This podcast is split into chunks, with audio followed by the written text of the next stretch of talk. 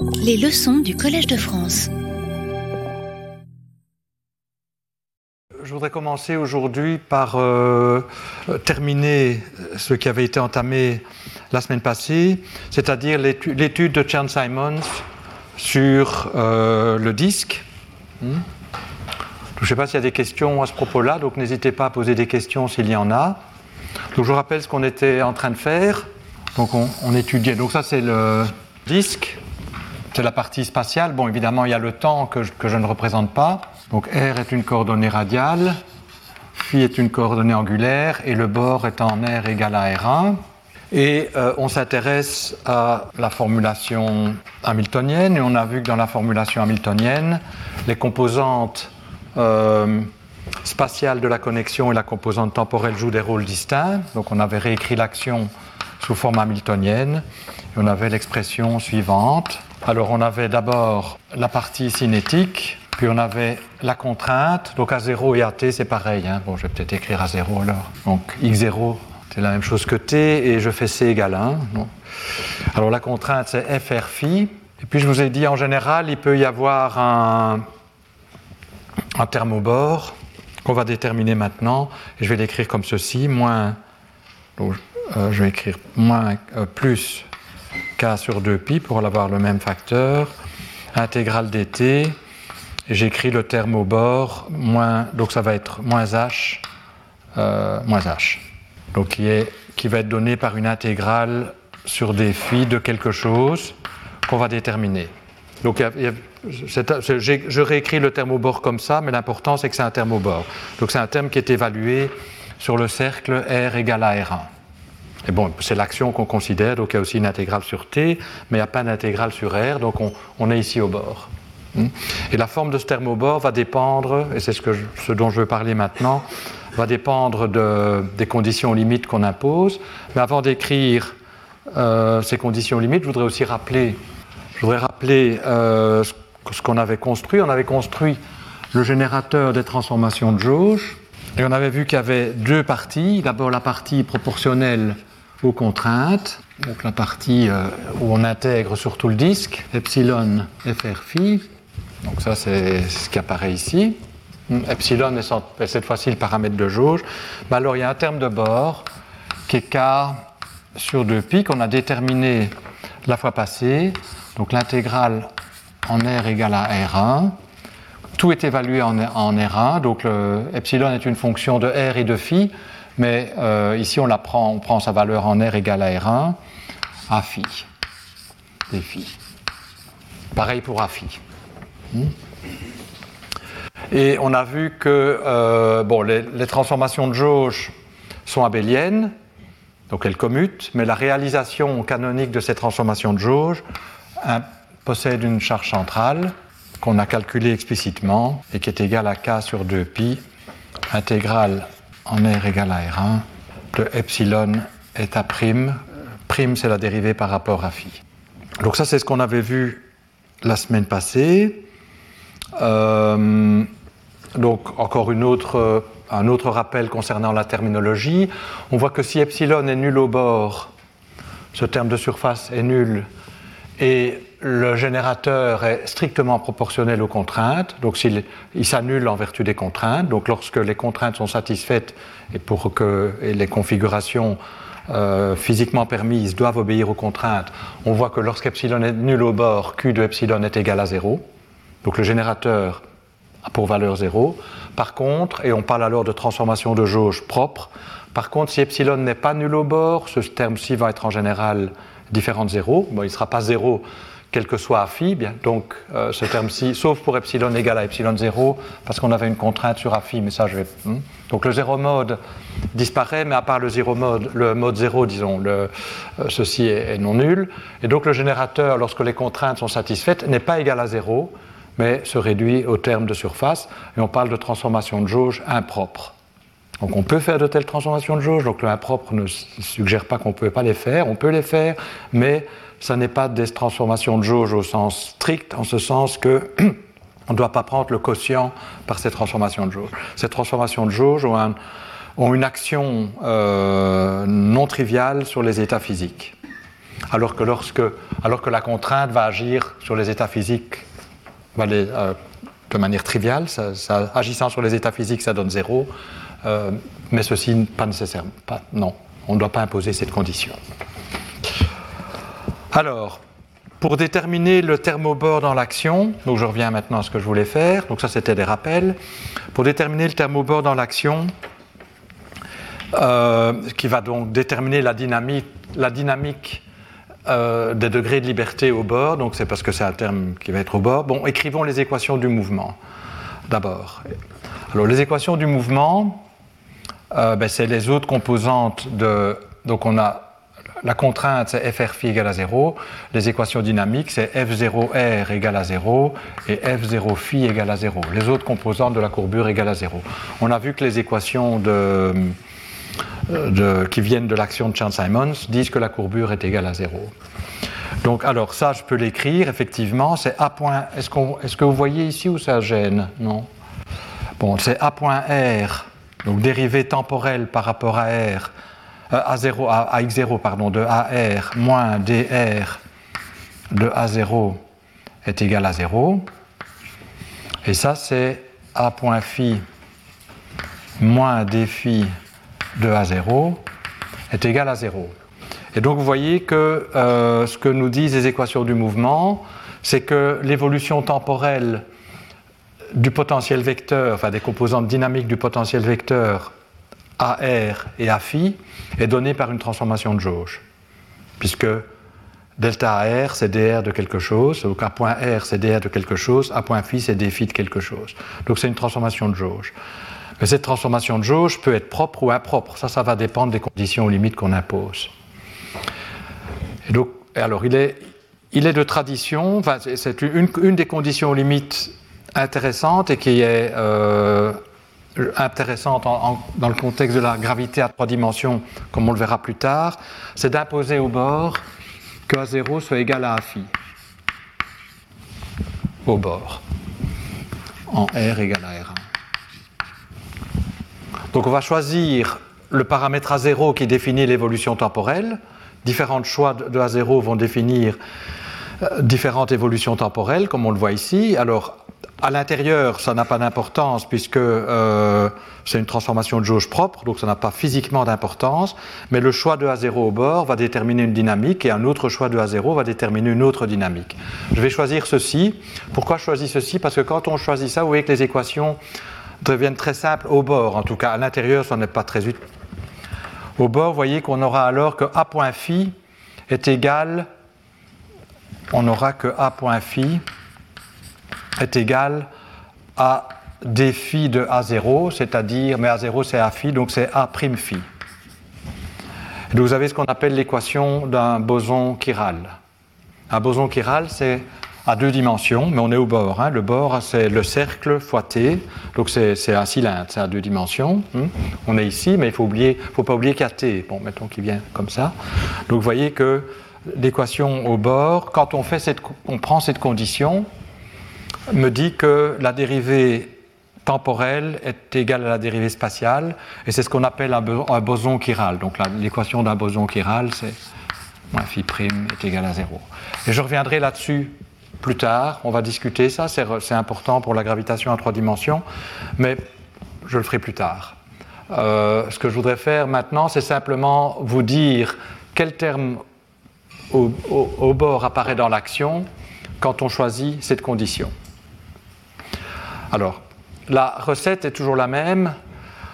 On, veut choisir le thermobord dans l'action, de telle sorte que l'action soit un vrai extrémum lorsque les équations du mouvement sont satisfaites.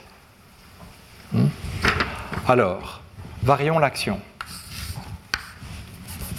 Voyons, donc on va voir, on va, on va exprimer que l'action est extrémum, et on veut qu'elle soit un extrémum quand on impose ça, et rien que ça. A priori. Donc regardons. Je calcule delta S. Alors vous voyez, bon, je vais peut-être être, je vais le faire de manière euh, détaillée. Cas sur 2 pi, bon, on a des t, écrivons d 2x pour ne pas devoir tout écrire. Euh, alors j'ai par exemple un terme en delta a phi A point, puis je vais avoir plus, ça c'est le terme cinétique, euh, AR point, A phi delta A point R. Hmm? Puis je vais avoir d'autres termes, plus K sur 2pi, dt d2x. Bon, delta A0, on sait que lorsque j'extrémise par rapport à A0, j'obtiens FR phi égale à 0, la contrainte. Donc je vais, pas, je vais, extrémiser pour le moment uniquement par rapport à phi et à R. Donc qu'est-ce que je vais obtenir? Je vais avoir A0, delta euh, A, attendez, donc c'est dr, donc c'est delta de d phi AR moins delta de dr à phi, hmm, ça c'est la contrainte, plus k sur 2pi, intégrale dt, donc on est au bord cette fois-ci en r égale à r1. Donc je vais écrire h de manière plus explicite. H va être l'intégrale sur d phi d'une certaine densité que j'appelle h. Euh, hmm, puisque je vais faire apparaître l'intégrale, et donc c'est une intégrale sur le bord en R égale à R1. Donc j'appelle l'intégrant, je l'appelle euh, H comme ça. Euh, donc j'ai ici, il y a un signe moins, donc moins delta H. D'accord Et ce que l'on veut, c'est que delta S soit égal à 0, soit équivalent aux équations du mouvement. C'est-à-dire f0r égale à 0, f0 phi égale à 0. Alors vous voyez que le terme proportionnel à a phi, ou prenons peut-être celui proportionnel à. Alors je vais supposer, donc, donc en fait euh, le, problème que j'ai est le suivant. Hein. Donc ça c'est t maintenant. J'intègre l'action de T1 à T2. Le bord ici, c'est en R égale à R1 et j'ai phi, donc R va comme ça. Donc j'ai mis le disque euh, horizontalement. Donc ça, c'est le problème qu'on a. Alors on va supposer, bon, ça on en a déjà parlé à la toute première leçon, je, P, A phi et AR sont des variables canoniquement conjuguées, donc c'est comme P et Q. Donc c'est comme si j'avais PQ point. Je vais supposer que les Q sont fixés au bord. Donc je vais supposer euh, au bord temporel, T1 et T2. Et donc je vais supposer que euh, delta AR est nul au bord, ce qui me permet d'intégrer par partie par rapport au temps. Et donc remplacer ceci par moins euh, A point phi delta AR. Alors vous voyez que euh, alors ce terme ici aussi, si je, peux intégrer, comme, comme, phi est une variable périodique et que toutes les, variables sont périodiques, je peux intégrer par partie par rapport à phi, et je peux remplacer ce premier terme ici, sans, rien changer, par moins d phi a 0 delta AR. Donc vous voyez que le terme proportionnel à delta AR, c'est précisément l'équation du mouvement F0 phi égale à 0. Donc la difficulté va venir pour le terme proportionnel à delta A phi. Alors là, je n'ai pas de difficulté, c'est A point R, j'ai bien un delta A phi, mais pour arriver à, écrire ça avec un delta A phi, je dois faire une intégration par partie, et vous voyez que je vais ramasser d'ici K sur 2pi, l'intégrale dt, intégrale sur euh, R égale à R1, hein, le terme au bord, et puis, puis j'aurai le terme qui me donne euh, ce que je veux, donc en R égale à R1, je vais avoir A0, qui est là, fois euh, delta A phi. Puis, plus, puis le terme euh, obtenu qui, me donne les équations du mouvement, moins K sur 2pi, intégrale dt, intégrale des 2x de euh, dr de A0 delta A phi. Donc le terme où on intègre sur tout le disque me donne les équations du mouvement F0R égale à 0. Donc c'est nul quand les équations du mouvement sont satisfaites. Mais par contre, le terme au bord ici n'est en général pas nul.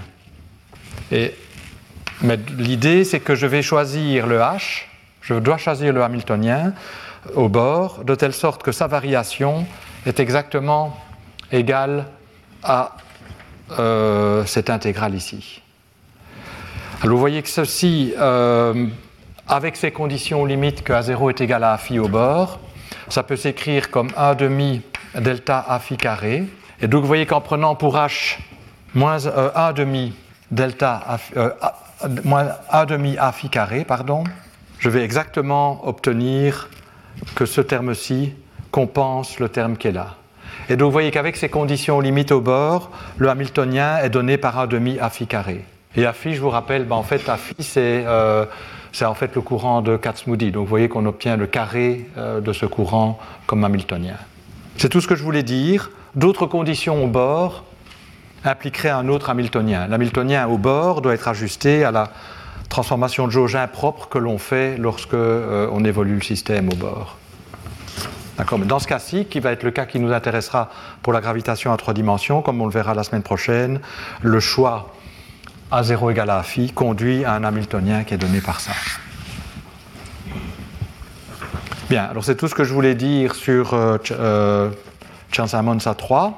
Et je voudrais maintenant parler de la gravitation à trois dimensions. On verra qu'il y a un lien avec ce que j'ai expliqué jusqu'à présent euh, la semaine prochaine. Donc c'est peut-être un bon moment pour poser des questions si vous avez des questions.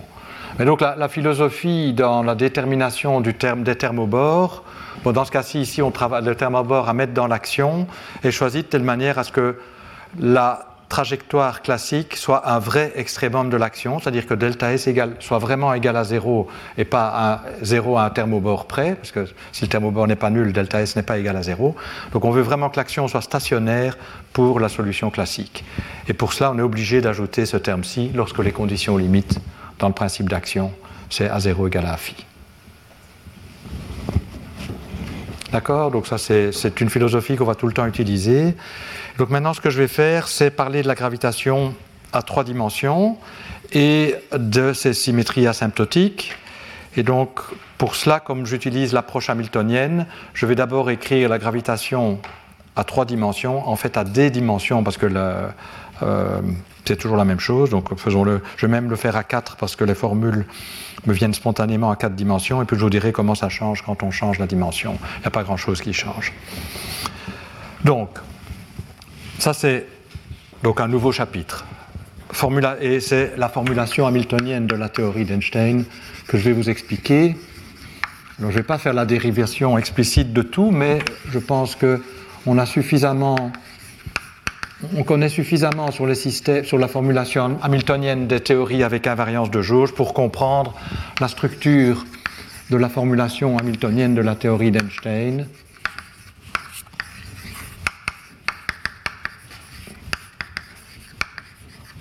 Formulation qu'on doit à Dirac et à Arnowit, Deser et Missner. Et euh, cette formulation n'a pas été facile à construire parce que la théorie d'Einstein possède une invariance de jauge, à savoir l'invariance sur les reparamétrisations. Et on a vu que quand il y a une invariance de jauge présente, la transformation de Legendre est singulière, il apparaît des contraintes. Et en fait, je pense que Dirac a développé son formalisme à contrainte pour précisément avoir les outils nécessaires pour construire la formulation hamiltonienne de la gravitation. C'était sa motivation première. Ça a été une des premières applications qu'il a construites. Donc je vous rappelle, hein, l'action d'Einstein, je ne vais pas choisir. Bon, je fais, je fais C égale 1, mais je garde grand G, la constante de Newton. Et donc je l'écris, comme je l'ai dit, à quatre dimensions et avec constante cosmologique, puisqu'on aura une constante cosmologique. Alors, il y aura des thermobores, mais je m'intéresserai aux thermobores après. Donc, je vais un peu suivre la même philosophie que pour Chern-Simons, où je vous ai dit il y a des thermobores, mais les thermobores, on les détermine après. Je les ai déterminés aujourd'hui, alors j'ai déjà parlé de Chern-Simons avant. Et on les détermine, et ça va dépendre de la forme de ces thermobores, des conditions limites qu'on impose. Mais je n'ai pas envie de, parler déjà des conditions limites. Donc, on sait qu'il peut y avoir un thermobore, c'est un thermobore. Donc, ici, on va regarder la partie de volume euh, à quoi elle ressemble, et puis on, se posera des questions sur le thermobore, mais c'est des questions qu'on ne pourra se poser que lorsqu'on aura des conditions limites, un peu comme ici. Hein, le thermobore qu'on va mettre dans l'action dépend, je l'ai adapté à ceci. D'autres conditions limites, comme je l'ai dit, auraient donné d'autres thermobores. Alors, la difficulté, comme je l'ai dit, c'est que cette action est invariante par difféomorphisme, et si on construit explicitement la si on écrit la transformation de Legendre, on voit qu'elle n'est pas inversible et qu'on ne peut pas exprimer les moments conjugués en fonction des vitesses, et donc on ne peut pas construire le formalisme hamiltonien comme euh, habituellement on le fait. Hmm. Et en fait, c'est comme en électromagnétisme ou pour Chern-Simons, les composantes temporelles de la métrique vont jouer le rôle de multiplicateur de Lagrange, donc ça, ça, va correspondre à A0 en électromagnétisme, et les GIJ vont correspondre aux, composantes spatiales euh, du potentiel vecteur. Et donc, en électromagnétisme, il y a un moment conjugué, on l'a vu, c'est le champ électrique. Ici, les GIJ auront aussi un moment conjugué. Alors, je vais préciser cette correspondance et je vais introduire les variables qui sont le mieux adaptées pour comprendre la structure de la transformation de Legendre. Et pour ça, au lieu d'introduire, au lieu d'utiliser G00 et G0i, je vais utiliser ce qu'on appelle la fonction de Laps et le vecteur de, de, shift, de déplacement. Et pour ça, géométriquement, ça se construit comme ceci. Donc en fait, on va étudier la dynamique de la théorie sous forme hamiltonienne, c'est-à-dire qu'on essaye d'écrire les équations comme des équations d'évolution qui me font passer d'une hypersurface x0 égale à constante à une autre hypersurface x0 égale à constante, hein, une autre valeur de la constante. Donc on évolue x0.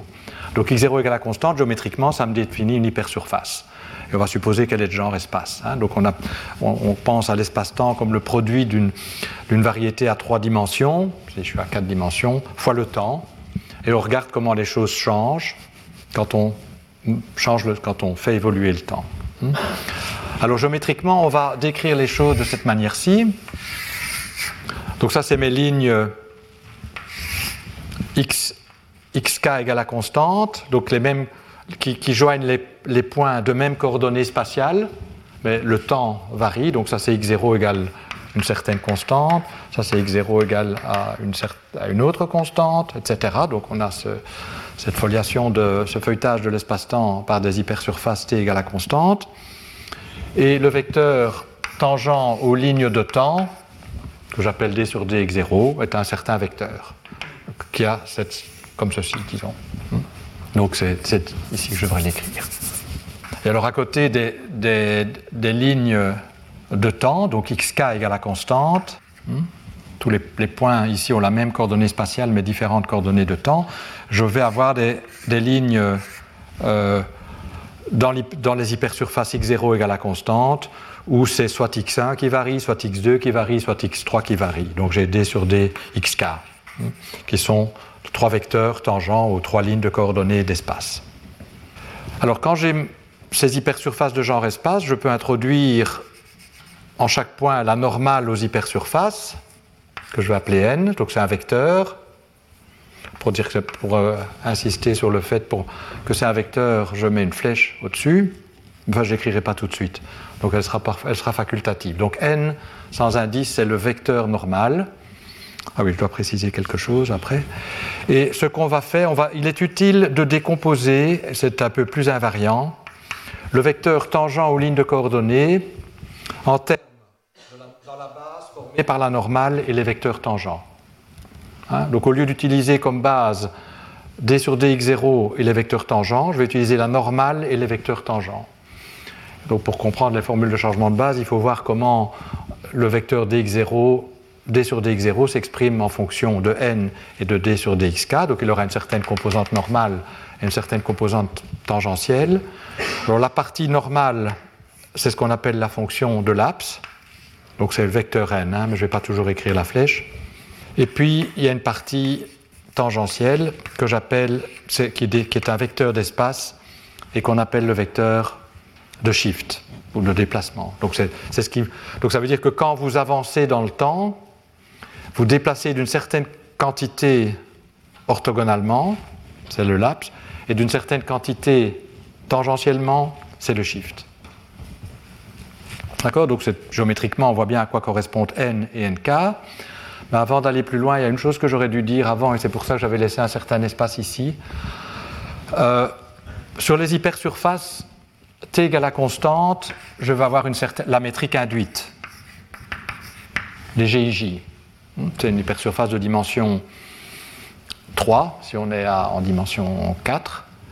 Et donc j'ai une, métrique tridimensionnelle qui me, dit comme, qui me décrit comment les distances euh, sont. Enfin, qui exprime les distances entre les points sur les hypersurfaces x égale à constante.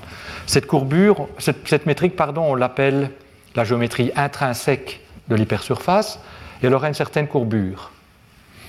Et dès le moment où on fait ça, il y a un risque de confusion entre la courbure de la métrique d'espace-temps et la courbure de la métrique d'espace. Comme je vais travailler beaucoup avec la décomposition espace plus temps, donc l'espace va jouer un rôle particulier, pour avoir des notations les plus simples possibles, je vais appeler la courbure de la métrique d'espace, R, et pour ne pas confondre avec la courbure de la métrique d'espace-temps, je vais mettre un indice 4 ici. C'est la courbure à 4 dimensions, ça c'est la courbure à 3 dimensions. La 3 dimensions, je ne l'écris pas. Donc quand j'écris rien, ça veut dire que c'est à 3 dimensions. Euh, alors ici, vous allez me dire, est-ce que c'est le déterminant de la métrique d'espace-temps ou le déterminant de la métrique d'espace? Donc normalement, je devrais mettre un 4 ici. Mais là, parfois, on ne l'écrit pas parce que comme la signature permet de faire la distinction, j'ai écrit un racine carrée. Évidemment, quand il y a, si, on, a une expression qui n'implique pas des racines carrées, on ne sait pas. Donc le ça, c'est le déterminant de la métrique d'espace-temps, et j'aurai de la même manière le déterminant de la métrique d'espace que j'appelle G. Donc G, sans aucune indication, c'est le déterminant de la métrique d'espace, mais G, avec, si, je veux me référer au déterminant de la métrique d'espace-temps, je mets un 4 explicitement. Bien, alors, voilà, on a introduit le laps et le shift. Alors il faut aussi faire attention à une chose, c'est que la métrique d'espace, va posséder une métrique inverse, donc elle est signature euclidienne, hein, puisque c'est des hypersurfaces de genre espace. Donc elle va avoir une métrique inverse, mais cette métrique inverse, en général, ne coïncide pas avec les composantes spatiales de la métrique inverse d'espace-temps. A priori, ça n'est pas, nécessairement la même chose, et en général, ce n'est pas la même chose. Donc, juste, bon, pour dire qu'il faut faire attention quand on écrit des quantités, de savoir si on se réfère aux objets d'espace-temps ou aux objets d'espace. Alors, euh, euh, ceci étant dit, euh, oui, on va, il, est, avantageux d'utiliser comme variable dans le principe d'action non pas les G mu c'est-à-dire G0 mu et GIJ, mais d'utiliser à la place des G0 mu le laps et le shift. Je vais vous montrer que c'est inversible. Donc en fait, c'est très facile de voir que c'est inversible. Si je calcule le produit scalaire du vecteur dx0, hein, donc le produit scalaire, on l'écrit de manière plus... Donc avec la métrique d'espace-temps, je calcule ce produit scalaire, on l'écrit parfois comme ça. Mais ça, par définition, c'est g0i. Mais vous voyez, si je remplace d sur, d sur dx0 par cette expression-là, la normale est orthogonale, c'est comme ça qu'elle est définie, au vecteur tangent. Donc en fait, il n'y a que ceci qui va apparaître. Donc qu'est-ce que je vais obtenir? Je vais obtenir nk, produit scalaire du vecteur d sur dxk avec d sur dxi. Mais ça, c'est précisément gki. Et donc ça, on écrit n. On, on abaisse l'indice d'espace avec la métrique d'espace, c'est ni. Donc vous voyez que la composante G0i est directement reliée au vecteur de shift. D'ailleurs, ça se voit. Hein. Si G0i est égal à 0, les lignes D sur DX0 sont orthogonales. Euh, et donc, effectivement, il n'y a pas de composante de déplacement. Donc, si NI égale à 0, c'est la même chose que G0i égale à 0. Mais de manière plus générale, G0i, c'est précisément NI, où j'ai abaissé l'indice à l'aide de la métrique d'espace. Quand je ne dis rien, c'est la métrique d'espace que j'utilise. Et donc, ça veut dire qu'on on retrouve, comme elle est de genre, elle est signature euclidienne, en particulier inversible, je peux retrouver le vecteur de shift, donc avec la composante contravariante, en élevant l'indice à l'aide de la métrique spatiale inverse. Et donc l'important, c'est que G0i et NI, bon, c'est à, cette position de l'indice près la même chose. Et je vais maintenant montrer que G00 peut être exprimé en fonction de n carré et vice-versa. Donc pour G00, c'est le produit scalaire de G0 de x, avec lui-même. Donc G de d sur dx0 pardon, avec lui-même. Donc je calcule le produit scalaire de ces vecteurs en utilisant la métrique d'espace-temps, bien sûr. Alors, la normale étant orthogonale au vecteur ici, le, produit euh, mixte est nul. Donc je vais avoir euh, n au carré fois grand n carré, mais la normale est de genre temps, puisque ça c'est de genre espace. Avec, donc son carré c'est moins 1, c'est la normale normée, mais à moins 1 puisque c'est un vecteur de genre temps. Donc je vais avoir moins n carré plus, et puis je vais avoir le produit scalaire de ce vecteur-ci avec lui-même, et donc ça va être nk, n S, G, K, S, mais donc ça veut dire j'abaisse l'indice K avec la métrique spatiale. Alors, on a vu que ceci, c'est la même chose, ça peut s'exprimer en termes des G0i. Donc, tout, d'abord, vous voyez que G0i et G00 s'expriment entièrement en fonction du laps et du shift. Inversement, si je vous donne le laps et le shift, vous retrouvez à partir du shift, bon, et on donne la métrique spatiale bien sûr, à partir du shift, vous retrouvez G0i. Et euh, vous retrouvez, euh, donc on peut aller dans l'autre sens, et puis vous retrouvez, euh, non, pardon, inversement. Donc, si je me donne n et nk, je peux construire G00 et G0i. Hmm. G0i, c'est simplement j'abaisse l'indice ici, et une fois que je connais et, G00, ben je, je, construis cette combinaison. Inversement, si je connais G0i et G00, à partir de G0i, je trouve le shift, et une fois que je connais le shift, mais je trouve le laps euh, à partir de G00 euh, à partir de cette relation. Donc c'est un changement de variable inversible. Donc ce que je vais faire, je vais passer de G0 mu GIJ, qui sont les variables naturelles du principe d'action sous forme covariante, aux variables, euh, bon je vais écrire GIJ en premier, enfin non, d'abord le laps, shift et GIJ. C'est un changement de variable inversible. Et donc je peux faire ce changement de variable dans, le principe d'action. Oui?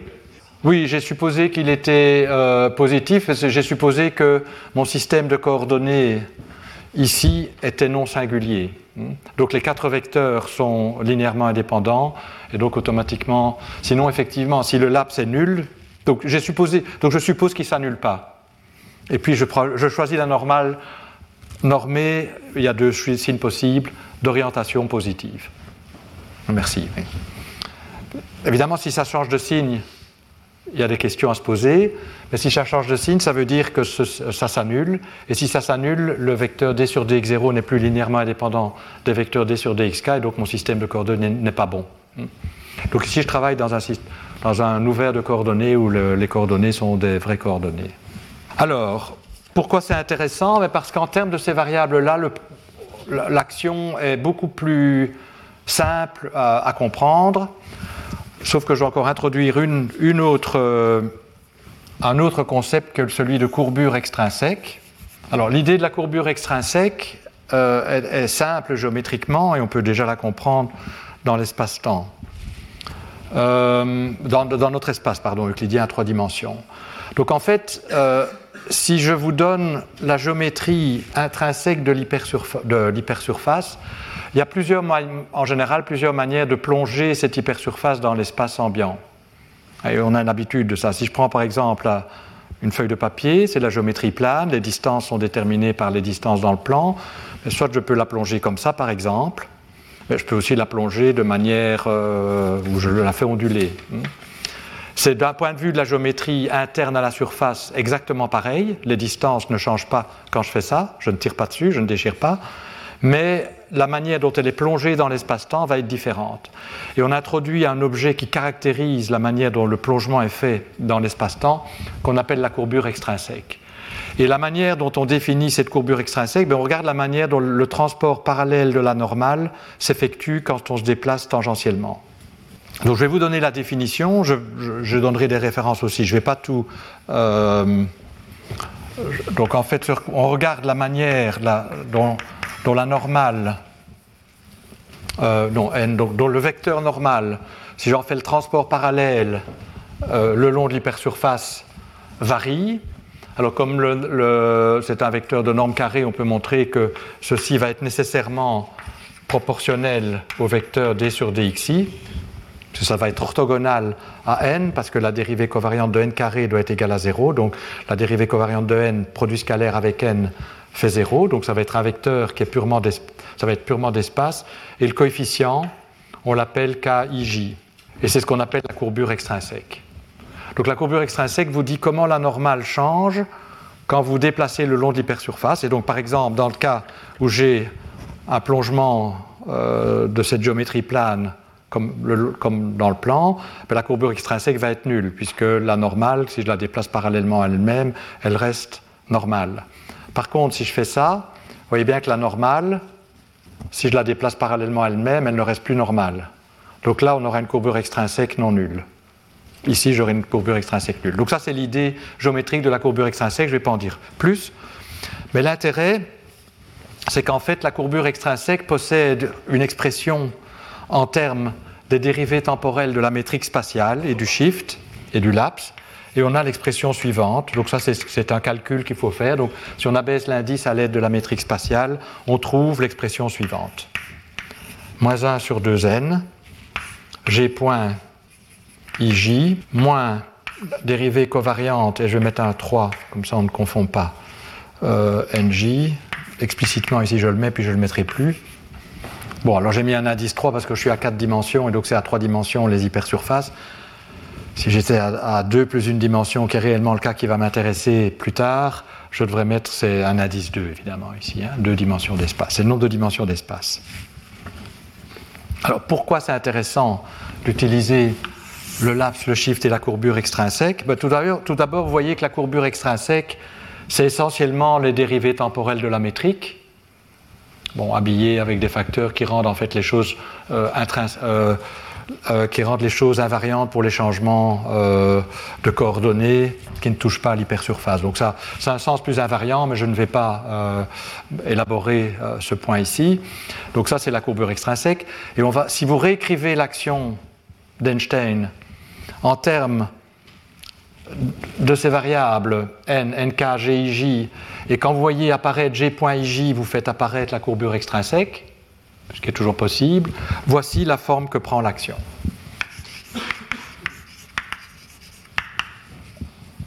Alors j'ai toujours le 1 sur 16 pi g, je vais devoir traîner tout le temps, dt, d3x, laps, proportion linéaire en le laps, racine de g, alors gr moins lambda plus kij plus une expression qui est quadratique en la courbure extrinsèque, plus un terme aux surfaces, de surface au bord, que de toute façon pour le moment je ne regarde pas. Mais donc on a une... Cette action s'écrit de manière extrêmement simple en termes de ces variables. Je vérifie que j'ai quand même pas. Il y a un 2 que je vais laisser tomber. Donc le R est ici le R3, hein. la courbure d'espace. Donc le seul endroit où il y a des dérivées temporelles de la métrique qui apparaissent, c'est ici. Là, il n'y a pas de dérivée temporelle, c'est la courbure intrinsèque. Et alors K, c'est quoi? K, c'est la trace de ce tenseur. Et j'ai oublié de préciser qu'on peut montrer que KIJ est symétrique, mais ça se voit sur cette expression-là. Mais euh, on voit bien que KIJ est symétrique en I et J. La métrique est symétrique et ici j'ai symétrisé. D'accord Donc voilà l'expression. Et vous voyez que deux choses. Tout d'abord, effectivement, il n'y a pas de dérivée temporelle de n du laps et du shift. Donc si vous calculez les moments conjugués à n et à ni, vous obtiendrez 0. Et donc la, transformation de Legendre dans ce secteur-là n'est pas inversible, comme pour A0.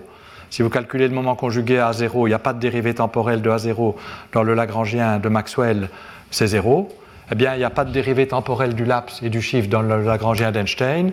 C'est juste à travers des, euh, thermobores, mais donc ça, ne compte pas pour ce type de calcul ici en tout cas. Et donc, on obtient que euh, le moment conjugué au laps est égal à 0, le moment conjugué au shift est égal à 0. Par contre, le moment conjugué à gij, donc si je dérive par rapport à g.ij, c'est quadratique en g.ij, et donc là ce sera inversible. Donc ce qu'on va faire, c'est faire la transformation de Legendre uniquement sur GIJ, enfin, et son moment conjugué. Donc on va appeler PIJ le moment conjugué à la métrique. Donc c'est le Lagrangien que j'ai écrit là, dérivé par rapport à G.IJ. Et pour avoir des formules simples, euh, je vais introduire ce qu'on appelle la supermétrique de De Witt, puisque c'est lui qui l'a introduit en premier, qui est en fait, vous voyez qu'ici c'est une, expression quadratique prends la courbure extrinsèque, c'est-à-dire une expression quadratique en les dérivées temporelles. Le coefficient, je vais lui donner un nom, on l'appelle grand G IJMN. C'est une sorte de métrique dans l'espace des métriques. Hein, c'est la forme cinétique. Et donc, c'est quoi? Ben, Je vais juste le lire de là. Hein. Je vais mettre le racine de G. Alors, euh, je veux que ce soit symétrique en IJ et MN. Donc, je vais mettre GIM, donc c'est pour ça qu'il y a le facteur GJM, plus GIN, GJM, moins GIJ, GMN. Alors, pourquoi j'introduis ça? Parce que le terme là, je peux l'écrire comme donc racine de G, KIJ KIJ euh, moins K carré, c'est la même chose que GIJMN. Donc j'ai juste pris le coefficient de la, partie quadratique. Et comme c'est symétrique en IJ et MN, j'ai symétrisé ici. D'accord? Donc effectivement, le premier terme ici va me donner eh une contraction sur I M et sur J et N, c'est-à-dire ça. Et l'autre terme, j'ai une contraction avec le signe moins GIJ qui va me donner K au K, et puis j'ai GMN qui va me donner un autre K, donc j'ai K au carré. D'accord?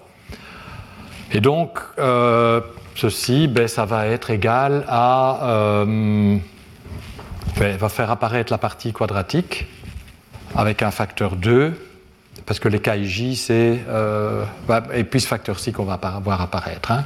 donc, vous voyez que cette, partie quadratique est à un facteur près, ce qui va relier cette forme, disons, quadratique à un facteur près? Qui va relier, euh, cette supermétrique de De Witt va relier les moments conjugués aux dérivées temporelles. Et donc, c'est en, l'inversant, on va pouvoir exprimer les dérivées temporelles en fonction des moments conjugués. Alors, tout ce que j'ai dit ici prend exactement la même forme en n'importe quel nombre de dimensions. La seule chose où la, la dimension apparaît, c'est quand on veut inverser la supermétrique de De Witt. Donc, si je veux introduire l'inverse, donc qui obéit à delta, donc c'est dans l'espace des tenseurs symétriques, donc c'est delta ik, delta jl, plus delta il, delta jk. Donc si je veux inverser en introduisant cet objet-là, donc la notation est un peu dangereuse parce que cet objet-là, ce n'est pas celui-ci obtenu en abaissant les indices. Cet objet-là est défini par cette relation.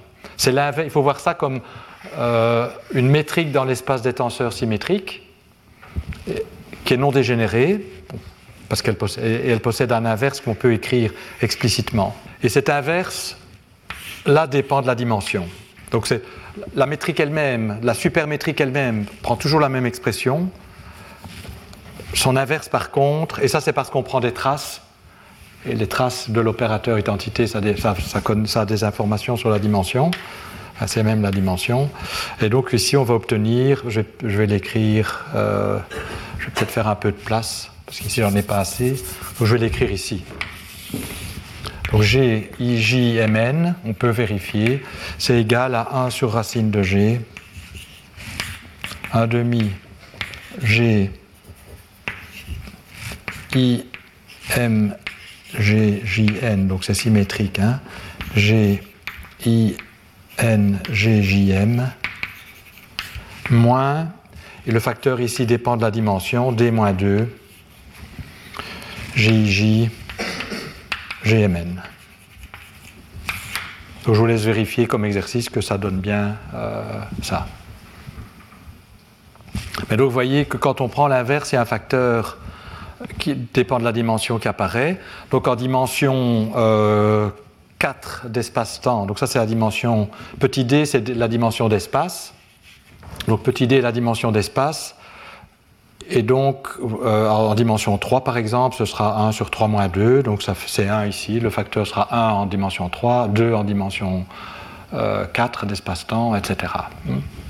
Donc c'est le seul endroit où dans, la formulation hamiltonienne de la relativité générale, on voit apparaître la dimension.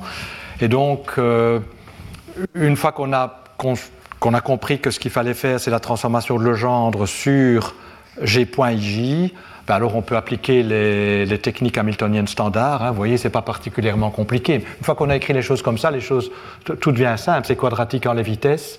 Et donc, euh, le passage au hamiltonien d'un lagrangien quadratique en les vitesses, c'est des choses que vous connaissez bien. Donc, je vais vous donner tout de suite l'action sous forme hamiltonienne.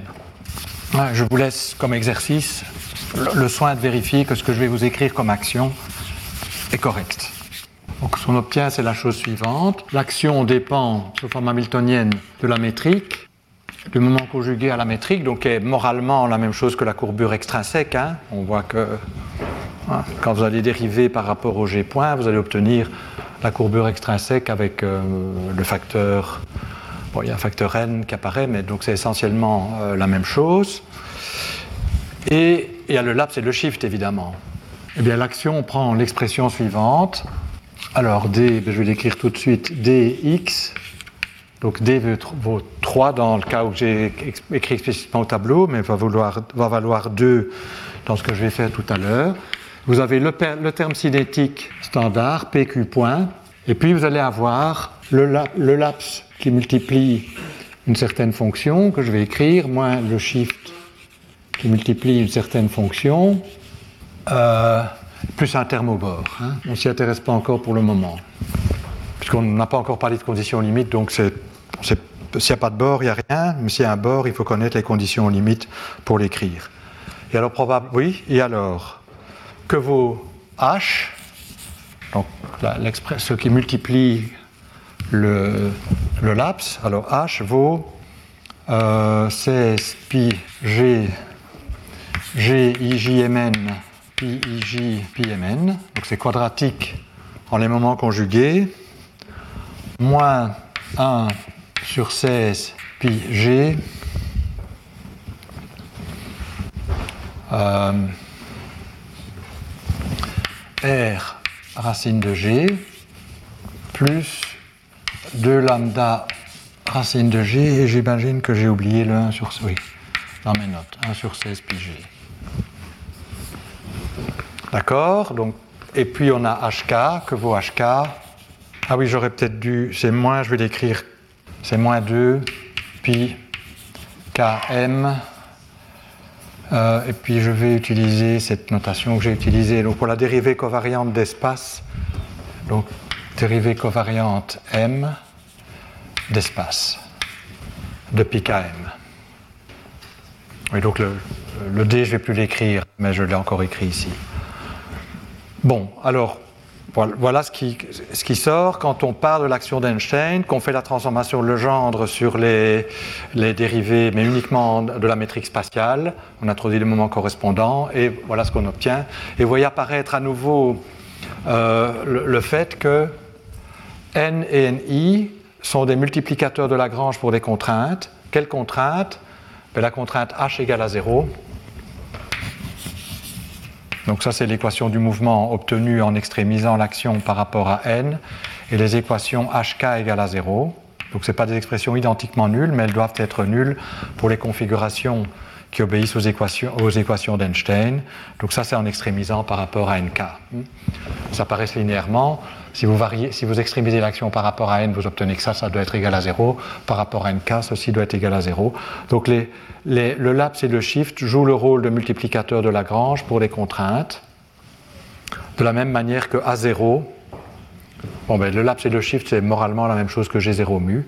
Et donc, vous voyez que c'est la même chose que A0 qui jouait le rôle de multiplicateur de Lagrange pour la contrainte de Gauss. Donc, c'est exactement pareil.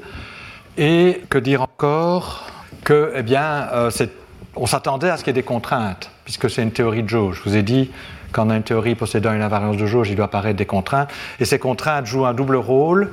Non seulement elles disent que les variables canoniques sont soumises à des équations, on ne peut pas être n'importe où dans l'espace des phases, on doit obéir à ça, mais en plus elles jouent le rôle de générateur des transformations de jauge, en l'occurrence ici les difféomorphismes, écrits sous forme hamiltonienne, c'est-à-dire euh, euh, ces contraintes vous disent comment les variables canoniques changent quand vous passez d'une hypersurface à une autre.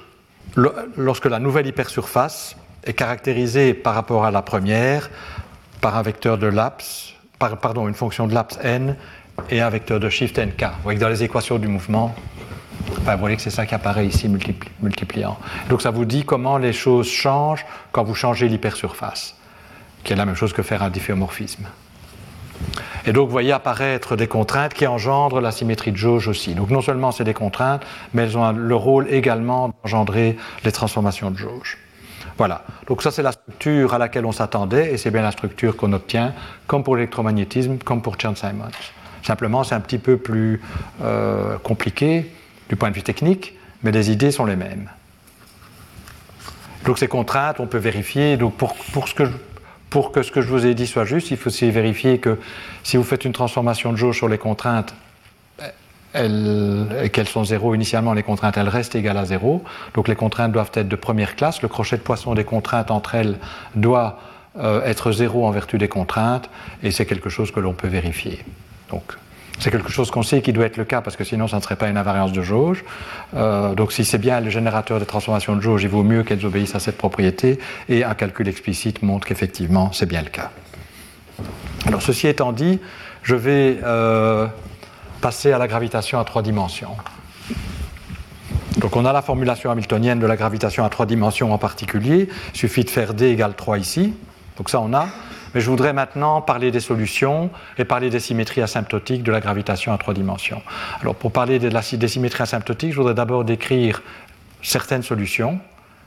Euh, et euh, donc c'est ce que je vais faire maintenant, en un premier temps. Et puis, et puis après, connaissant les solutions, je vais être capable de donner des conditions asymptotiques raisonnables à l'infini pour des variables canoniques GIJ et PIJ. Hmm. Euh, mais, mais d'abord, pour avoir une intuition sur le type de conditions asymptotiques qu'on peut imposer, on, va étudier des solutions. De la même manière qu'à quatre dimensions, pour euh, définir la notion d'espace asymptotiquement plat, c'est bon de savoir comment les solutions intéressantes comme Schwarzschild s'écartent de la solution plate. Et donc on va autoriser un comportement à l'infini qui reflète la manière dont Schwarzschild, par exemple, euh, s'écarte de la solution, ou, tend vers la solution asymptotiquement plate, à euh, tend vers la solution plate à l'infini.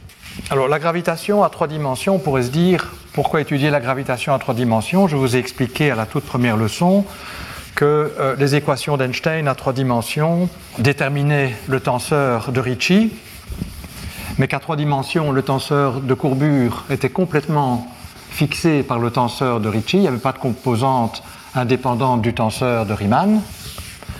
Et donc si je connais le tenseur de Ricci, par exemple les équations d'Einstein me diront qu'il est nul si la constante cosmologique est nulle, ben je sais automatiquement que le tenseur de Riemann est nul, et que donc localement l'espace est plat.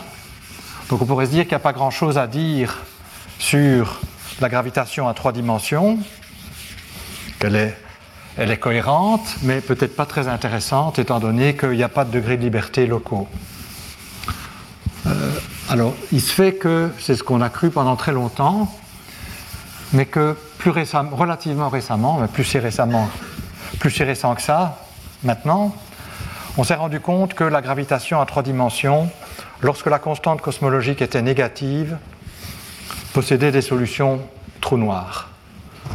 Et que ces trous noirs à trois dimensions avaient les mêmes propriétés thermodynamiques que les trous noirs à quatre dimensions. Et donc, en fait, la gravitation à trois dimensions, pour certaines questions, est un laboratoire extrêmement précieux et utile euh, pour aborder des questions qui sont beaucoup plus compliquées à quatre dimensions, parce qu'à quatre dimensions, en plus de ces propriétés, disons, euh, globales, il y a les degrés de liberté locaux, les ondes gravitationnelles, qui euh, se superposent aux propriétés liées aux trous noirs, etc.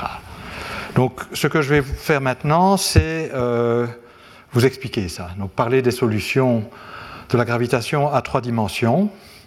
Donc je rappelle qu'à trois dimensions, on l'avait vu aussi à la première leçon, la constante de Newton fois quelque chose fois une masse, c'est 100 dimensions. Donc je mets euh, d égale 2, c'est-à-dire grand D dimension d'espace-temps égale 3. Alors qu'à 4 dimensions, ça détermine euh, une longueur, hein, le rayon de Schwarzschild, petit c égale à 1.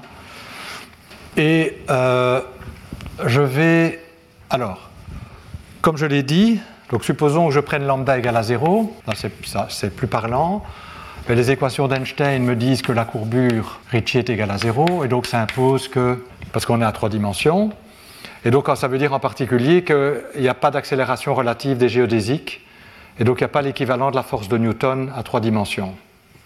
Et du coup, les gens se sont dit pendant très longtemps, il ne peut pas y avoir de solution de trou noir, mais on s'est rendu compte que si on prenait la constante cosmologique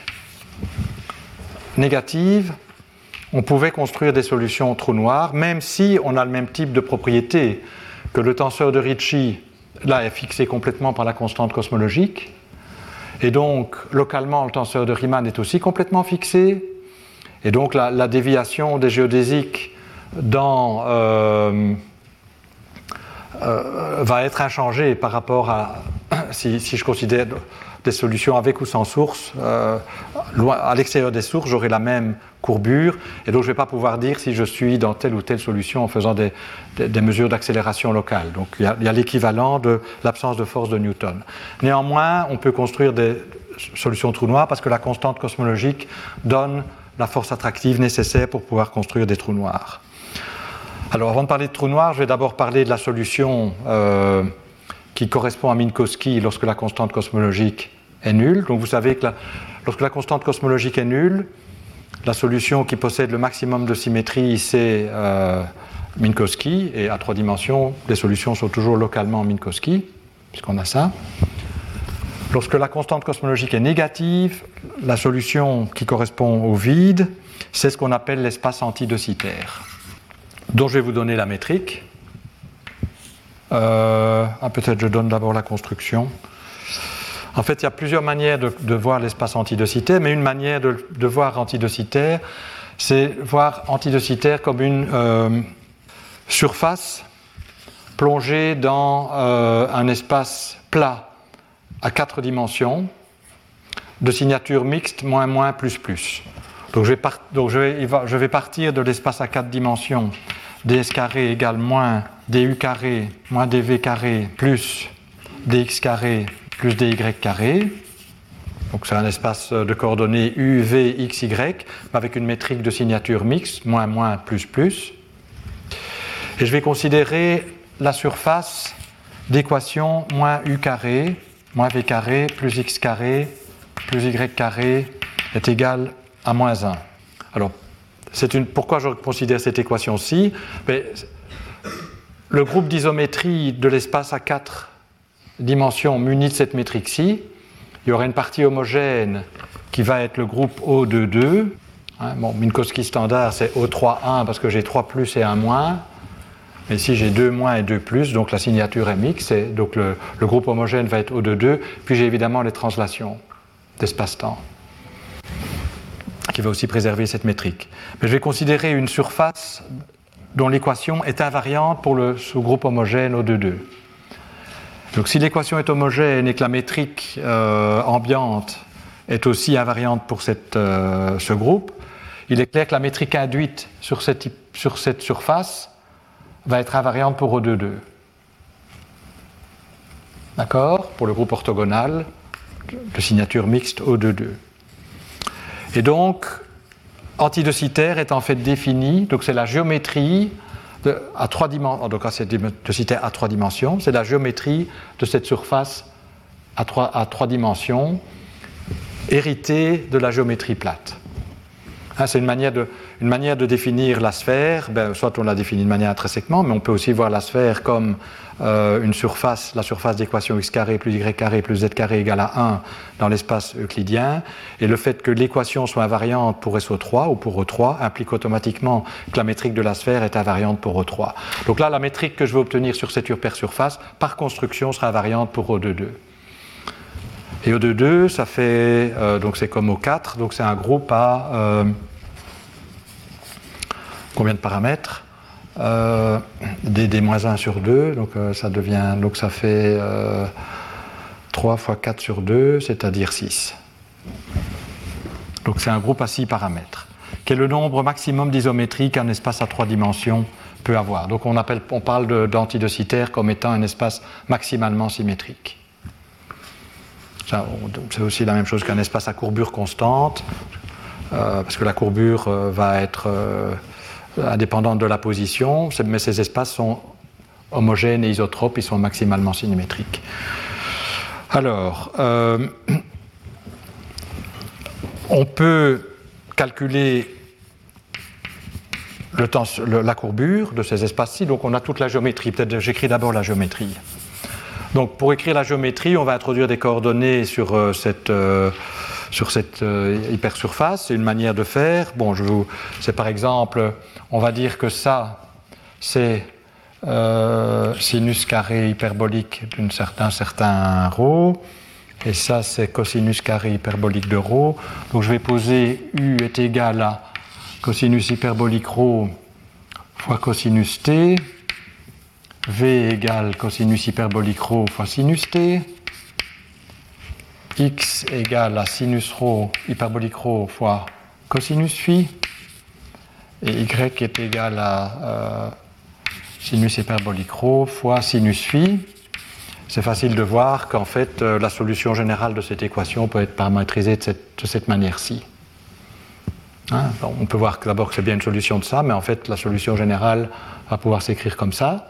Et donc, euh, on utilise cette paramétrisation et on exprime maintenant, ayant ça, du, dv, dx et dy dans le ds carré, et on regarde ce qu'on obtient. Et ça va être la métrique antidocitaire.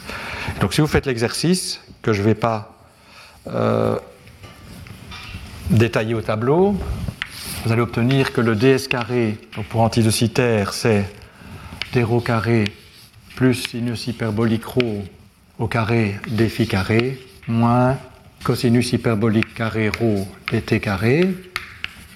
Et il est commode de faire la transformation euh, R sinus hyperbolique rho, on va paramétriser ceci comme coordonnée radiale standard égale à R.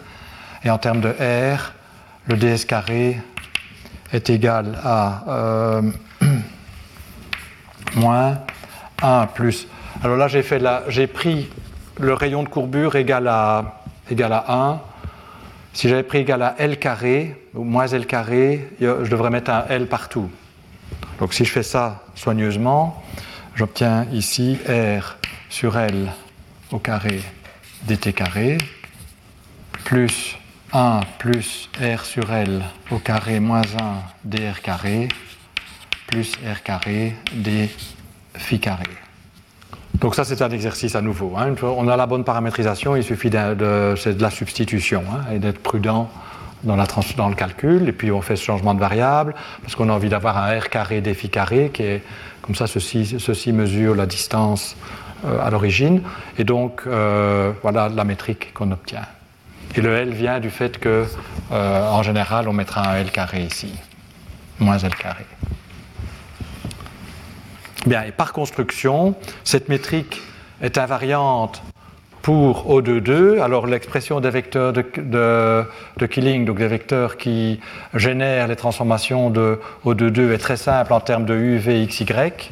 Par exemple, j'aurais U, D sur DV, moins V, D sur DU, hein, des, rotations dans dans le, plan UV, dans le plan XY, la même chose, mais puis après j'ai des termes, euh, l'équivalent des, boosts, donc par exemple j'aurais U, D sur DX, plus X, je vois que c'est D sur DU, etc. Donc on peut écrire tous les, tous les vecteurs de Killing. Et puis ces vecteurs de Killing, on peut les exprimer en termes, bon, ils sont tangents à ces hypersurfaces, puisque c'est une hypersurface invariante, et donc je peux les écrire en termes des coordonnées ρ ou, R, euh, T et phi. D'accord Donc l'important, c'est qu'il y, a vecteurs, euh, y a 6 vecteurs de Killing, c'est un espace maximalement symétrique. Et c'est par construction. Et, en plus, ces vecteurs de Killing vont engendrer l'algèbre O2,2. Alors, euh, encore une chose à dire, c'est que, oui, t tel qu'il apparaît est une variable périodique.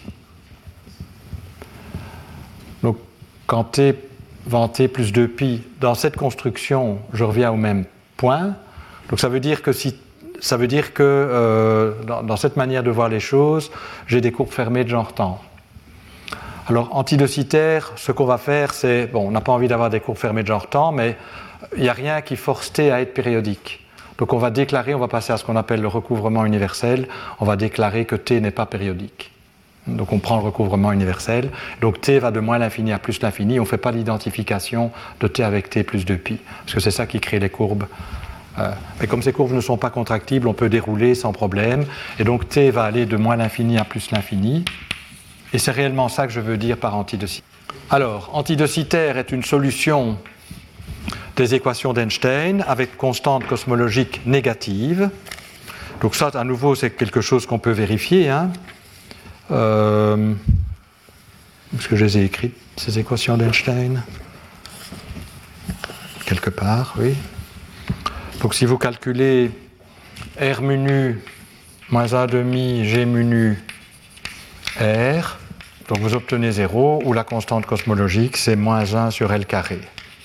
Donc le L qui apparaît là. Et donc l'espace antidocitaire est une solution des équations d'Einstein avec constante cosmologique négative, et selon le rayon de courbure de l'espace antidocitaire, ben, on peut l'ajuster à lambda. Alors, que dire encore? Bon, sur antidocitaire, rien, mais donc l'intérêt, c'est qu'il existe des solutions trous noirs, donc ces mêmes équations d'Einstein à trois dimensions, possèdent également des solutions qui décrivent des trous noirs. Ce que je vais faire, je ne vais pas les dériver euh, en résolvant explicitement les équations, je vais écrire tout de suite les solutions, et puis je vais commenter. Alors c'est quoi ces solutions? Ben, Je vais les écrire en termes de laps et shift c'est ds carré est égal à moins n carré.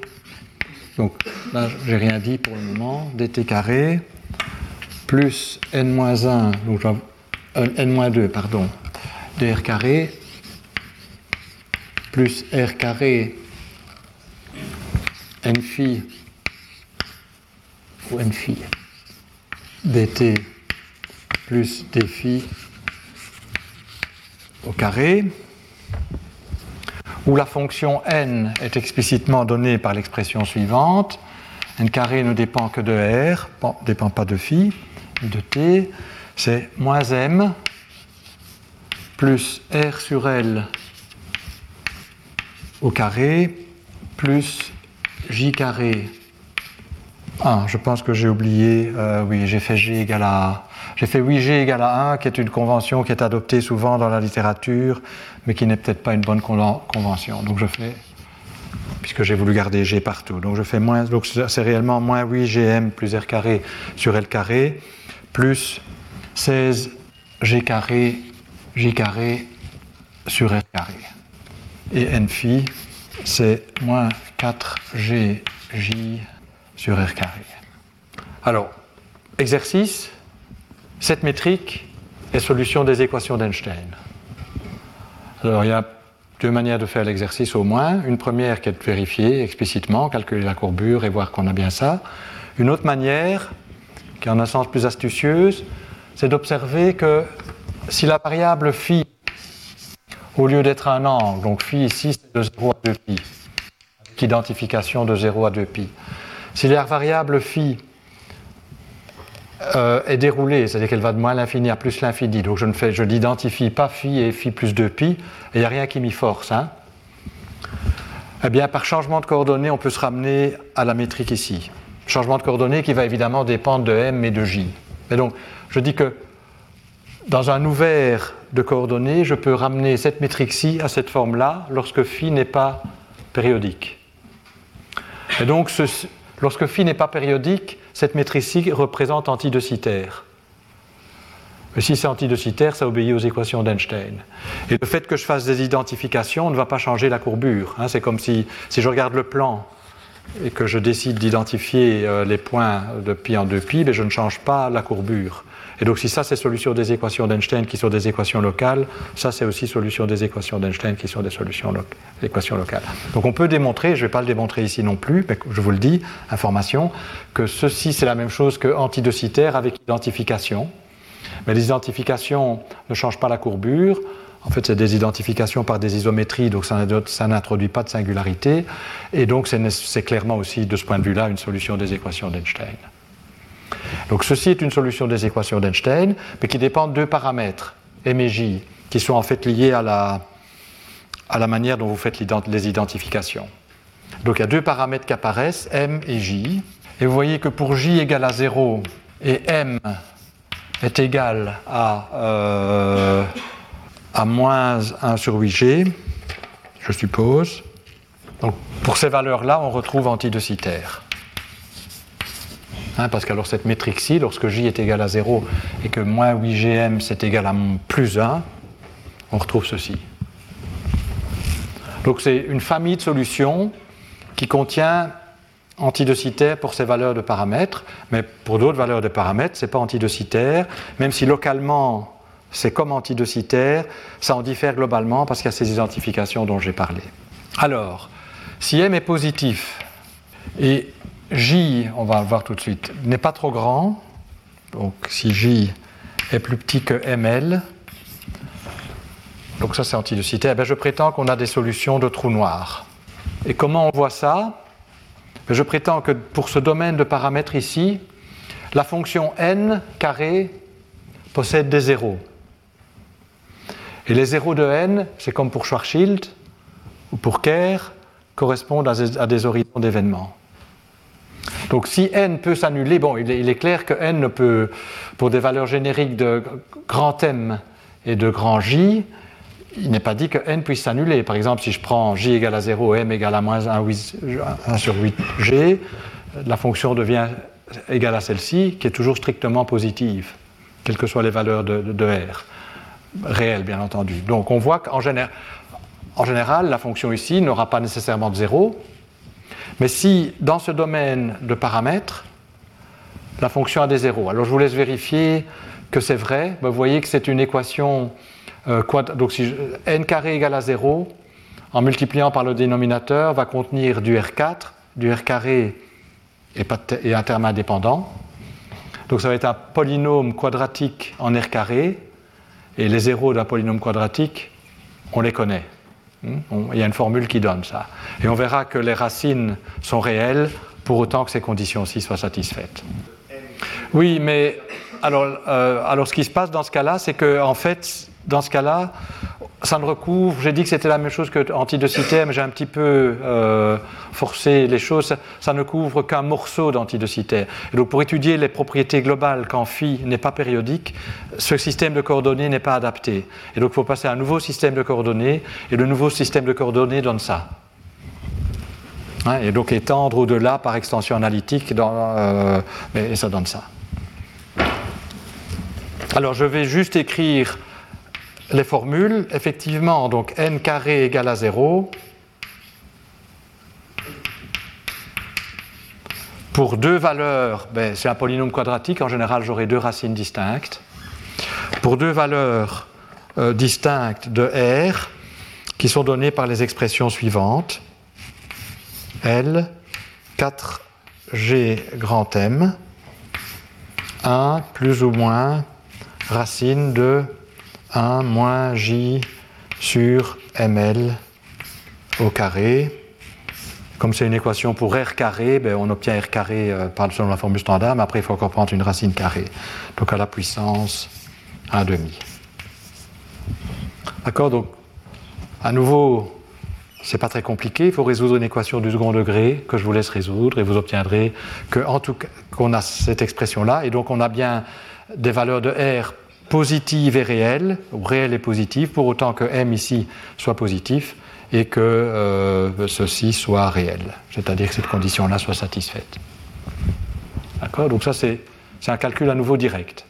Alors, là où n carré est nul, on peut démontrer qu'on a effectivement un horizon d'événements, et je voudrais dire quelques mots sur la structure en termes des paramètres. Euh, maintenant, la structure de l'espace des solutions. Et peut-être pour me simplifier la vie, J, en fait, on va voir, je, je, peux déjà le dire maintenant, on va voir que M, c'est la masse du trou noir, et J, c'est son moment cinétique. Hmm? Alors, d'où ça sort, euh, je vous l'expliquerai ben, la fois prochaine. Je pensais le faire aujourd'hui, mais euh, j'aurai pas le temps. Donc, l'interprétation physique de M, c'est la même que dans le cas du trou noir de Schwarzschild, par exemple, c'est la masse. Et le J, on a pris cette notation parce qu'effectivement, c'est le moment cinétique. Donc vous voyez que J, si vous changez phi en moins phi, euh, ben, comme J apparaît dans n phi, ben, n phi change de signe, donc on aura la même métrique, mais il faut changer aussi t en moins t. Donc en fait, ça tourne dans l'autre sens. Donc c'est un terme qui, est caractéristique du... Bon, ça ne démontre pas que c'est le moment cinétique, mais euh, ça en tout cas cette bonne propriété du terme euh, caractérisant le moment cinétique. Donc c'est que ça change de signe si vous changez T en... Enfin c'est invariant, mais il faut faire à la fois phi en moins phi et T en moins T. Euh, bien, alors pour comprendre la... Je vous dirai comment identifier M à la masse et J au moment cinétique. Mais avant de le faire, je voudrais étudier peut-être de manière un peu plus détailler la structure de l'espace des solutions et je vais me placer dans le cas où j est égal à 0 pour la simplicité. On, a, on, a, on comprend bien les choses déjà dans ce cas-là et c'est beaucoup plus simple à, analyser. Dans ce cas-là, la métrique se réduit, il n'y a plus que le paramètre m à moins r carré sur l carré moins 8gm dt carré plus la même chose r carré sur l carré moins 8gm moins 1 dr carré plus r carré phi carré. Alors, si m, en fait, je voudrais. Oui, le, cas nul est bon aussi. Donc, ici, j'ai mis une inégalité stricte. Je vais dire. Bon, je vais parler du cas m égale à 0 tout de suite. Si m est positif, ou nul, ben, on voit bien qu'il y a une racine de ceci ça nul en R. Bon, il y a R- des deux qui est égal à 0, mais l'autre R est égal à L racine de 8gm. Et donc ceci s'annule et ceci, s'annule, donc devient infini puisque c'est au dénominateur, exactement comme dans la métrique de Schwarzschild. Et on peut montrer en utilisant des coordonnées du type Kruskal qu'on peut construire, ou même Eddington-Finkelstein si on ne veut qu'une moitié, que ceci correspond bien à un horizon d'événements. C'est-à-dire que les événements dont la coordonnée, donc correspondant à, des. Donc on, aura la surface R égale à R, est en fait une, surface nulle, qu'on ne peut donc franchir que dans un sens. On peut montrer que soit on peut, euh, donc euh, si je prends l'horizon d'événements euh, futurs, on peut, ou passé, pardon, on peut rentrer dans la région de l'autre côté, mais on ne peut pas en sortir. Donc c'est exactement comme dans Schwarzschild. Donc la structure causale c'est dans Schwarzschild. Bon, asymptotiquement, c'est antidocitaire, mais à part ça, c'est la même chose pour euh, horizon d'événements. Et donc, je, vous ai donné des références, et ces références contiennent notamment un article où les coordonnées de Kruskal sont construites, et donc la structure globale peut être, même avec J différentes zéros, peut être euh, complètement euh, décrite. Alors, si m est égal à 0, donc c'est le cas limite, c'est ce qu'on appelle le trou, donc m égale à 0, ces trous noirs de masse nulle. On peut, toujours, on peut montrer aussi qu'il y a des horizons. La structure est un tout petit peu plus, euh, un peu pathologique, mais euh, il y a quand même un horizon. Donc de ce point de vue-là, c'est un trou noir. Et c'est ce qu'on appelle le trou noir de masse nulle. Maintenant, on peut se poser la question, que se passe-t-il quand m est négatif? Si m est négatif, ben, ça ne s'annule nulle part et on peut aller jusqu'en r égale à, à 0. Et donc en particulier, m est égal à moins 1 sur 8G, qui est antidocitaire, appartient à ce cas-ci. Alors ce qui se passe, c'est que si m est négatif, on va avoir en général, donc on peut aller jusqu'en r égale à 0, mais en r égale à 0, on va avoir en général une singularité conique. je pense que je vais terminer en expliquant ce que ça veut dire. Alors qu'est-ce que c'est une singularité conique? C'est une singularité comme pour le cône. Hein. Si vous imaginez un cône, tout est régulier euh, ici, mais à la pointe du cône, il y a une singularité qui peut être détectée de la manière suivante. Sur un cône, si vous regardez la manière, donc si je regarde un cercle, pour R égale une certaine valeur, donc c'est-à-dire à une certaine distance de la pointe du cône, la manière dont, la, manière dont la circonférence dépend du rayon, la circonférence ne va pas être égale à 2pi fois le rayon.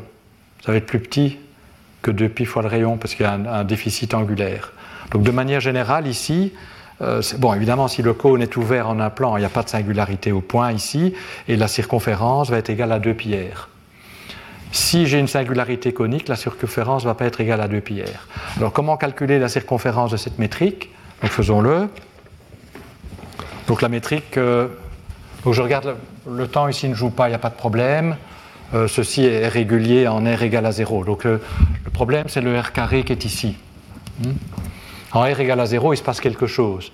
La question qu'on se pose, c'est est-ce que c'est une singularité de coordonnées ou est-ce qu'il y a vraiment une singularité?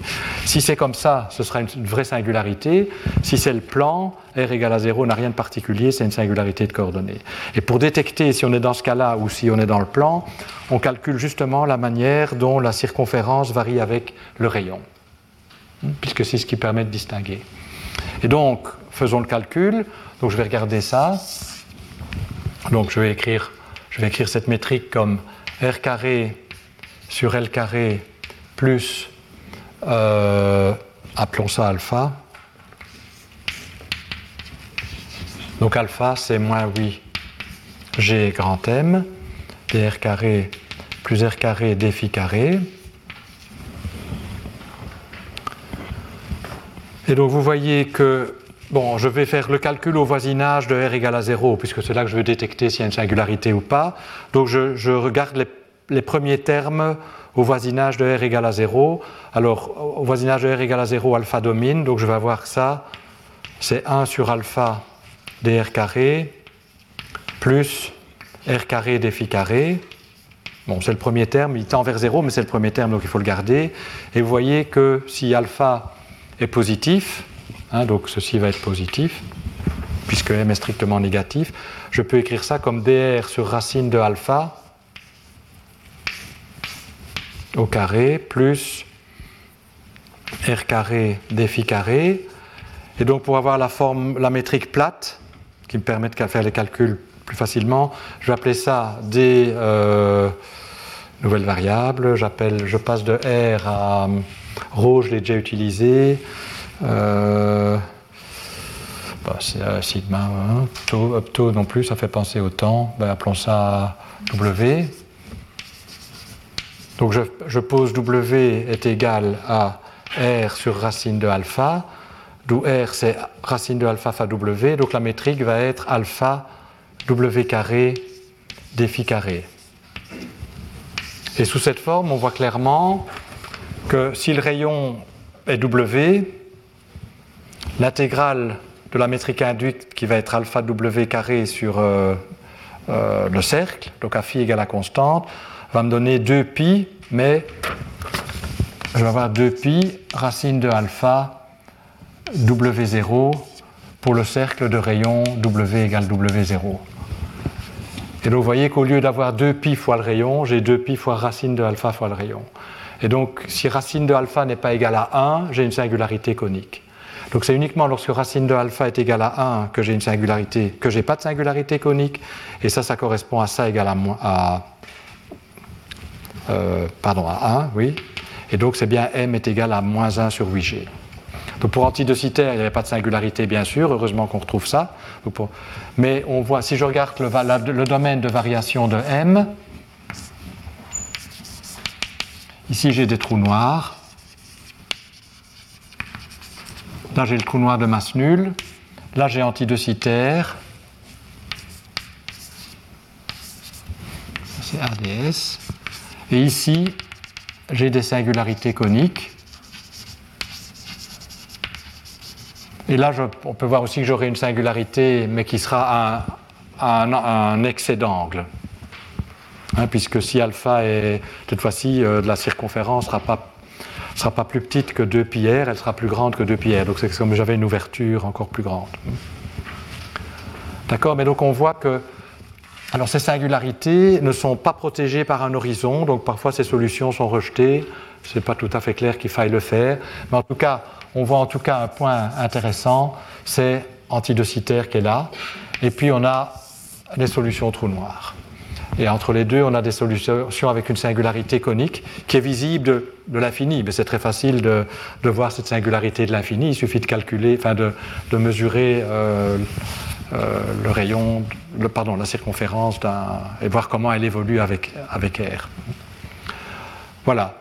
Donc je pensais, comme d'habitude, faire beaucoup plus, mais c'est pas grave. Donc ce que je ferai la fois prochaine, je vous montrerai comment on peut interpréter M comme étant la masse de la solution et J le moment angulaire, et comment en fait ça fait partie d'une famille infinie de symétries asymptotiques, qui est réellement le but. Euh, on va, qu'on va avoir deux copies de Virasoro euh, à l'infini avec une charge centrale non nulle. Euh, donc ça, c'était ce que je voulais dire aujourd'hui, enfin, la moitié de ce que je voulais dire aujourd'hui. Le troisième paramètre qui caractérise le trou noir, c'est... J'en ai deux ici. Hein. Oui, Généralement, on est... Oui, il n'y a pas de charge. J'ai pas mis de charge ici. J'ai pas de champ électromagnétique. Donc la charge est nulle. Le champ électromagnétique, on peut construire des solutions avec champ électromagnétique, c'est un peu compliqué parce qu'à deux dimensions, le potentiel vecteur va, contenir des logarithmes et donc le comportement de la, métrique à l'infini est plus compliqué, à deux plus une dimension. Euh, on, peut ajouter la charge, ça, a été fait. C'est plus compliqué. Et donc l'étude des symétries asymptotiques en particulier est plus compliquée. Mais donc, comme j'ai envie de garder les choses relativement simples, je ne le fais pas ici. Mais il existe des trous noirs chargés. Je ne sais pas s'il y a d'autres questions. Donc peut-être juste, parce que ça va être en compte avec euh, le séminaire prochain, enfin qui, à, 5, à, 4, à, 4 heures. Euh, donc si on, peut étudier les symétries asymptotiques de cette métrique, c'est-à-dire chercher les difféomorphismes qui laissent... Euh, vous voyez que la solution trou noir elle, asymptotiquement, pour R très grand, en fait, toutes ces solutions coïncident. Pour R très grand, n carré de R tend vers ça, qui ne dépend plus de J et de M, et n phi de, pour R très grand ben, tend vers 0. Donc, tout, quelles que soient les valeurs des paramètres, ces solutions tendent vers la même chose pour R très grand. Et on peut dire vers antidocitaire. Donc, on s'attend à retrouver les symétries de antidocitaire à l'infini en, tant que symétrie asymptotique. Et une surprise qui est apparue, c'est que si on calcule les symétries asymptotiques, on trouve quelque chose de beaucoup plus grand qu'antidocitaire, euh, plus que O2,2, on trouve tout le groupe conforme à euh, deux dimensions. Donc ça, je vais expliquer la fois prochaine. Mais ce groupe conforme contient quand même D sur dt et D sur dφ, c'est-à-dire le générateur des translations dans le temps le générateur des rotations. Et si on calcule les valeurs des charges correspondantes, on trouve pour d sur dt la masse. Je voudrais faire le calcul explicitement la fois prochaine parce que bon, c'est la même chose que le calcul de la masse ADM en relativité à quatre dimensions. C'est un calcul instructif, il faut avoir fait au moins une fois dans sa vie. Et pour d sur on trouve le moment angulaire, le moment cinétique. Euh, mais il se fait qu'il y a beaucoup d'autres charges et qu'on a une algèbre intéressante de symétrie à l'infini qui apparaît. Euh, c'est pas trivial de pouvoir identifier la masse m comme étant la masse. Ce que je vous ai dit, il n'y a, a pas de force newtonienne à trois dimensions. Une manière d'identifier dans Schwarzschild la masse comme étant la masse, c'est en regardant l'équation de déviation des géodésiques et de voir apparaître le gradient de, euh, de 1 sur R qui apparaît avec le terme de masse dans l'équation de déviation des géodésiques. Ça, on ne peut pas le faire ici parce que les géodésiques, localement, elles se comportent comme antidocitaires. On ne le voit pas. Par contre, on peut parler d'une masse gravitationnelle passive euh, qu'on mesure à l'infini, qui est celle qui apparaît dans la relation, par exemple, pour Minkowski, P mu, P mu égale m, moins m carré. On peut calculer P0, donc on peut calculer l'énergie. Et donc la masse va être, interprétée ici comme la valeur du générateur des translations dans le temps. Et c'est subtil de parler du générateur des translations dans le temps, parce que les translations dans le temps, c'est un difféomorphisme. Mais c'est un difféomorphisme interne, impropre, et donc son générateur va être donné par un terme de surface. Donc ça, c'est le programme pour la semaine prochaine. Voilà. Donc à 4 heures, nous avons un séminaire qui, comme je l'ai expliqué, la philosophie du cours, c'est qu'il y a un cours structuré, linéaire, où les choses sont faites en détail, enfin relativement en détail, ou en tout cas, je pense que même si je ne les fais pas explicitement au tableau, vous avez tout ce qu'il faut pour les faire comme exercice. Les séminaires sont des séminaires de recherche, pour vous exposer aux, euh, derniers travaux qui sont faits dans le domaine. Donc la philosophie des cours et séminaires est un peu différente. Cours, c'est cours, et séminaire, ben, c'est séminaire. Voilà. Retrouvez tous les contenus du Collège de France sur www.colège-2-france.fr.